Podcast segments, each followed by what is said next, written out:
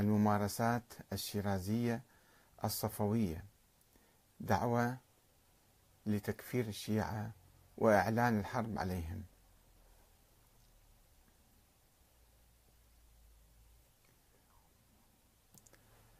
أقصد بالممارسات الشيرازية ليس التطبير والعزاء واللطم وهذه أمور ربما يشترك فيها معهم آخرون ولكن هذا الخط الخط الشيرازي الجديد.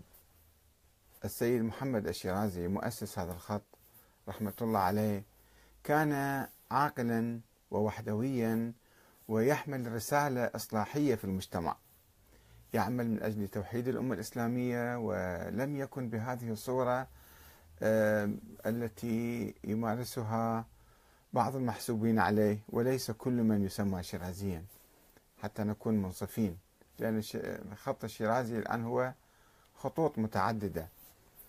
يرفع هذه الراية آه، ابن المرجع أخ السيد محمد الشيرازي اللي هو السيد صادق الشيرازي ابنه أحمد. ابنه أحمد آه، عنده طلعات عجيبة غريبة. قبل أيام كان يدعو إلى تسمية الناس لأبنائهم بكلمة كلب. كلب علي كلب حسن كلب حسين كلب هذه أيضا نتجاوزها. نوع من الغلو السخيف والأحمق. نتجاوز المسألة ولكن في جانب آخر هو جانب سلبي جدا ويجاهر بلعن الخلفاء. وأخيرا رأيت آه، فيديو أنهم في عزاء في مكان معين آه، في الصحن الحسيني مرة واحد يرفعون لافتة اللهم ألعن فلان وفلان. لافتة كبيرة جدا. طبعا هذه اللافتة لأنها في مكان معين سوف يكون لها آثار سلبية إعلامية كبيرة على الشيعة. والمفروض أنه آه، سدنة العتبة الحسينية أن يكونوا منتبهين وواعين ومسيطرين على الموقف وما يسمحوا بهكذا يعني مظاهرات أو هكذا لافتات أو هكذا دعوات شاذة آه، تسيء إلى عموم الشيعة وإلى عموم الشعب العراقي.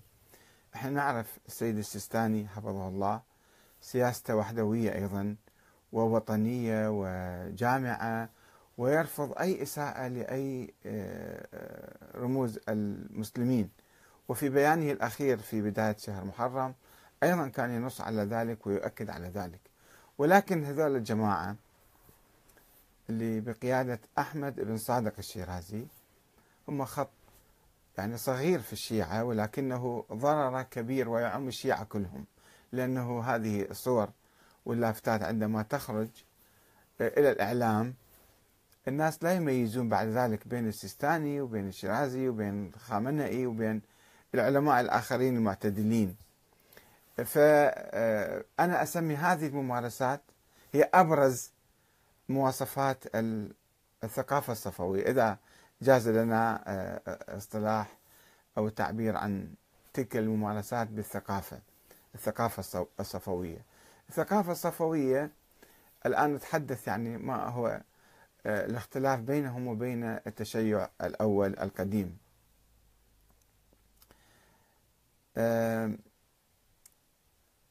التشيع الأساسي التشيع القديم الأول كان عبارة عن حركة اجتماعية ثورية تطالب بالعدل والحرية لعموم الأمة الإسلامية وليس لطائفة ضيقة أو نخبة معينة. أساسا ما كانت هناك طوائف والشيعة ما كانوا طائفة كانوا حزب سياسي عنده أهداف اجتماعية يحارب الظالمين والسلطات الظالمة من أجل تطبيق الشريعة الإسلامية أو العدل أو الحرية.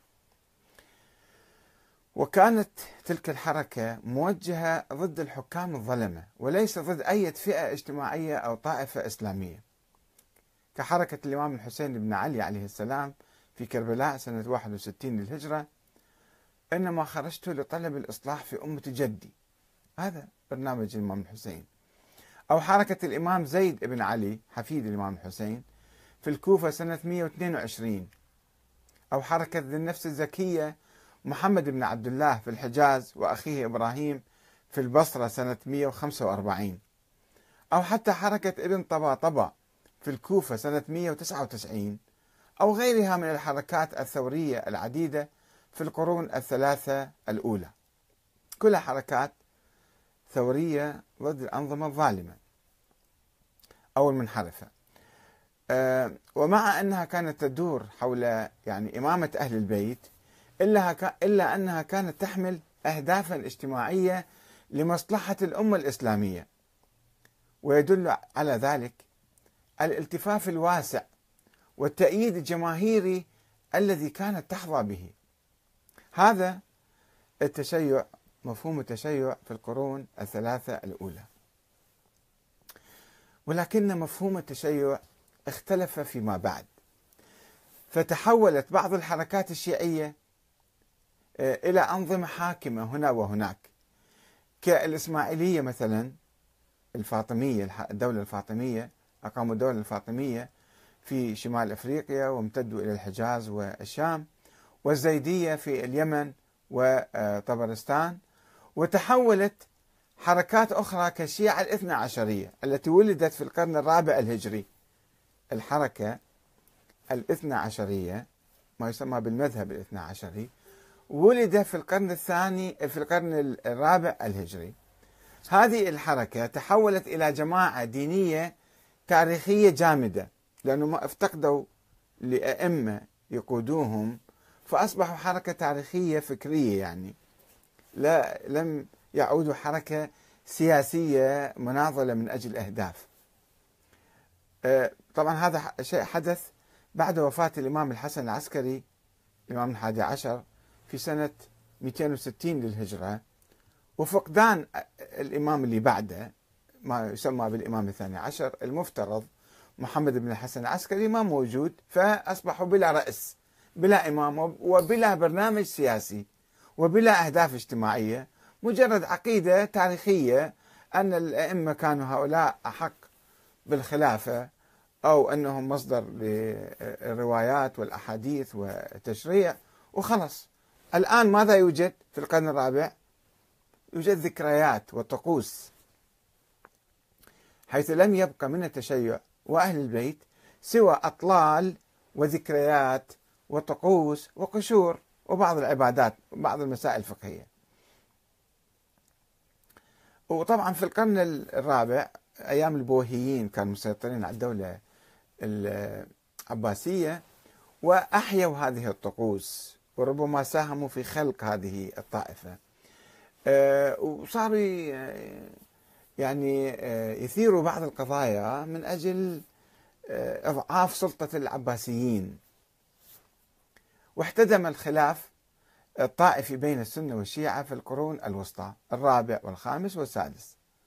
كان تقريبا خلاف محتدم خاصة بين العباسيين والفاطميين والبويهيين أيضا. آه، ولا سيما ليهدأ فيما بعد. هذا الخلاف الطائفي محتدم أيام البويهيين والفاطميين آه، هدأ فيما بعد ولا سيما بعد سقوط الدولتين. البويهية سنة 459 في منتصف القرن الخامس الهجري والفاطمية سنة 567 يعني في أواسط القرن السادس الهجري. ثم ثم عاد الخلاف مرة أخرى في القرن العاشر الهجري عند قيام الدولتين الصفوية في بلاد فارس والعثمانية في تركيا.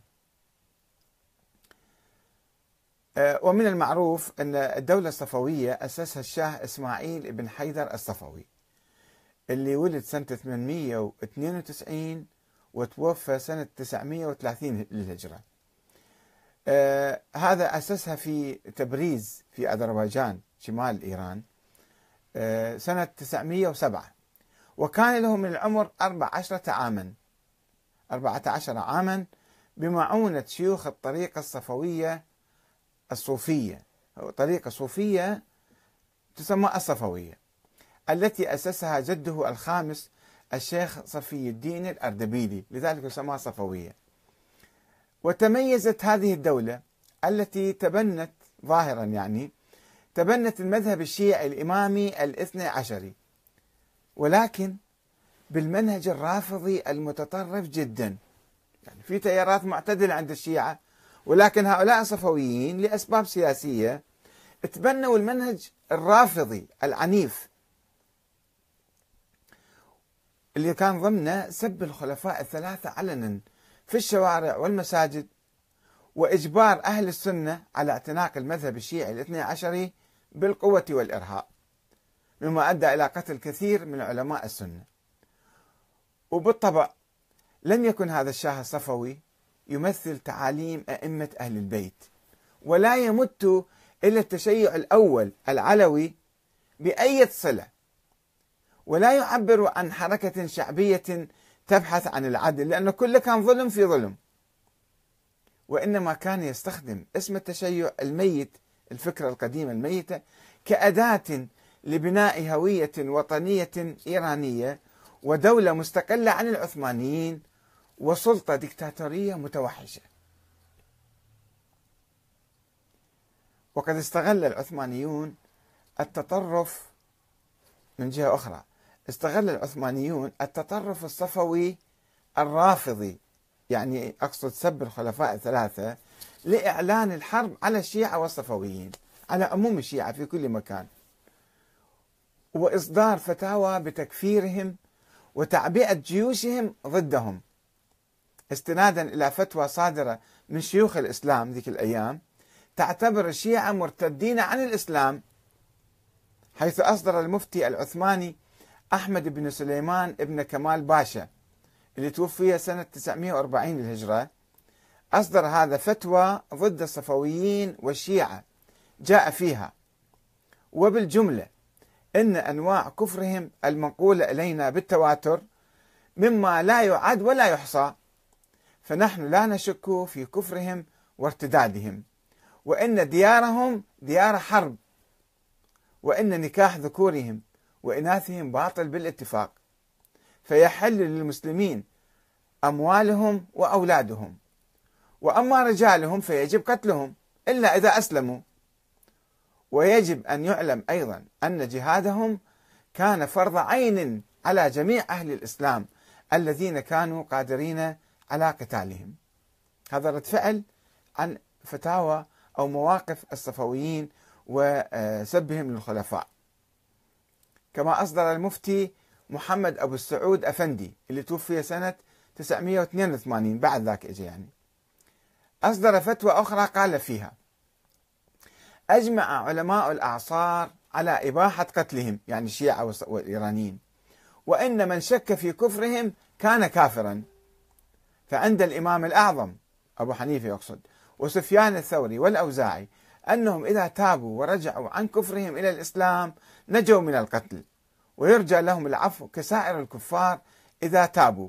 وأما عند مالك والشافعي وأحمد بن حنبل وليث بن سعد وسائر العلماء العظام فلا تقبل توبتهم ولا يعتبر إسلامهم ويقتلون حدا. هسه ما أدري أنا هذه منين جايبة ولكن هكذا قال في هذه الفتوى. أشك في كلامه يعني أساسا ولكن هذا فتاوى التحريض وإعلان الحروب هكذا يستخدمون الفتاوى التحريضية والتكفيرية لمهاجمة الآخرين. فقام السلطان سليم الأول العثماني بمهاجمة عاصمة الصفويين تبريز عام ألف عام 920 هجرية 1514 وكاد يقضي على الشاه إسماعيل الصفوي إلا أنه هرب يعني.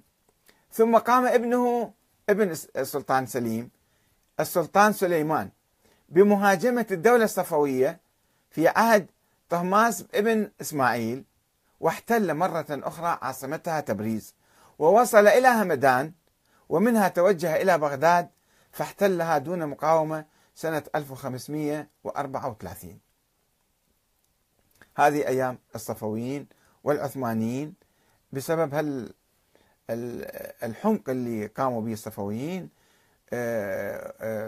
بسب الخلفاء. كما أعطى الأفغان السنة فيما بعد هذا السب والشتم واللعن فرصة للقضاء على الدولة الصفوية واحتلال عاصمتها أصفهان لمدة ثمان سنوات. وكان الدافع الرئيسي لتعبئة الأفغان للقضاء على الروافض كانوا يسموهم هو لعن الخلفاء الثلاثة أيام الدولة الصفوية.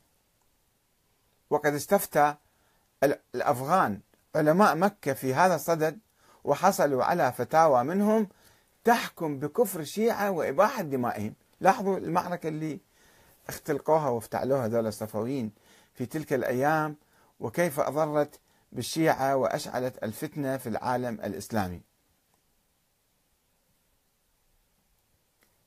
الآن نجي على جماعتنا المعاصرين اللي هذول ما يفهمون روح التشيع ولا أهداف التشيع ولا برامج التشيع السياسية آه، لكي يثيروا آه، قضايا قشرية وقضايا تاريخية. هسه شو تحصلون من فائدة من هاللعن والسب والشتم إذا رفعتوا لافتات ورفعتوا صوتكم بالفضائيات ولا بالفيديو ولا آه، بالمواكب مثلا تحرفون وتشوهون صورة الشيعة عامة الشيعة ما عندهم السوالف ذني. بس دول واحد لو طلع وسب ولعن وصوره بالفيديو حطوه بالكذا بالفضائيات يصير الله أكبر. وإذا كان مثلا عزة يلطمون واحد رفع لافتة فراح يعطي انطباع ان كل الجميع معه رغم أنه قد ما يكونون كذلك.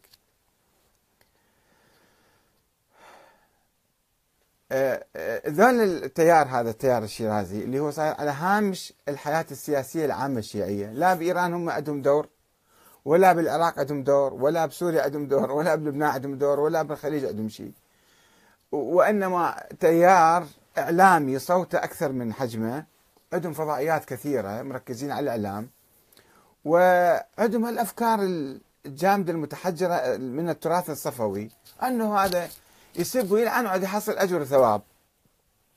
وبعدين ماذا؟ ما هي ردود الأفعال ما يفكرون فيها. لما عندهم وعي سياسي. منغلقين في مدارس معينة وفي زوايا معينة وما شايفين العالم إلا هم نفسهم فقط. فيصورون كل ما فعلوا هم يعني أحرار بما يفعلون. ولا ينظرون إلى ردود الأفعال وتفاعلات هذه الأحداث هذه الممارسات السيئة آه، وضررها على عموم الشيعة. اللي تعطي مادة بيد التكفيريين بيد الدواعش غير الدواعش ألف داعش وداعش آخر. أنه شوفوا الشيعة كيف يلعنون الخلفاء فإذا خلينا نحاربهم خلي نروح نفجرهم نقتلهم نذبحهم نسبي نسائهم نسوي أي شيء. وهاي الفتاوى العثمانية جاهزة ومنشورة عندهم أيضا. ف آه، ما يدركون هذا الشيء. فهل يريد الشيرازيون بقيادة هذا أحمد بن صادق الشيرازي الذي يرفع هذه الأيام راية اللعن والسب أن يستدعوا حملة عثمانية جديدة ضد الشيعة تقوم بتكفيرهم وإعلان الحرب عليهم. ألا يكفيهم الدماء التي سالت في العراق وسوريا وباكستان وبلاد أخرى؟ وبدلا من أن يساهموا بإطفاء نار الفتنة الطائفية يقومون بصب الزيت عليها وتأليب العالم الإسلامي ضد الشيعة والشعب العراقي. آه، المفروض الآن من أي واحد عنده إحساس عنده شعور أني ما أدعو المراجع والعلماء عندهم حسابات عديدة. ولكن أي مثقف أي سياسي أي محب لوطنه محب لشعبه محب لدينه محب لمذهبه لتشيعه أن يتخذ موقف من هؤلاء. أن يقول لهم كفى. وصدقوني إذا تكلم الجميع ولم يسكتوا وعبروا عن مواقفهم الرافضة لهذا التطرف الرافضي الصفوي راح يعني آه، يكونون يعني آه، نخلص من عندهم بالحقيقة نخلص من سفاهاتهم وحماقاتهم وتطرفهم وممارساتهم الخاطئة. ونأمل أن آه، يعني يعودوا إلى رشدهم ويكون عندهم شوية عقل. وأنا أعرف السيد صادق الشيرازي من قديم ما كان بهذا التطرف ما كان بهذا العنف. وأخوه سيد محمد الشيرازي اقرأوا كتبه. ما في شيء من هال في في أشياء مغالية. ولكن عندنا آه، آه، دعوة إلى حكومة مليار مسلم والوحدة الإسلامية وكان دائما يدعو إلى آه، توحيد الأمة الإسلامية. فماذا جرى لهذا التيار أن يصل إلى هذه النتائج المرعبة حقيقة؟ وتصبحون على خير والسلام عليكم ورحمة الله وبركاته.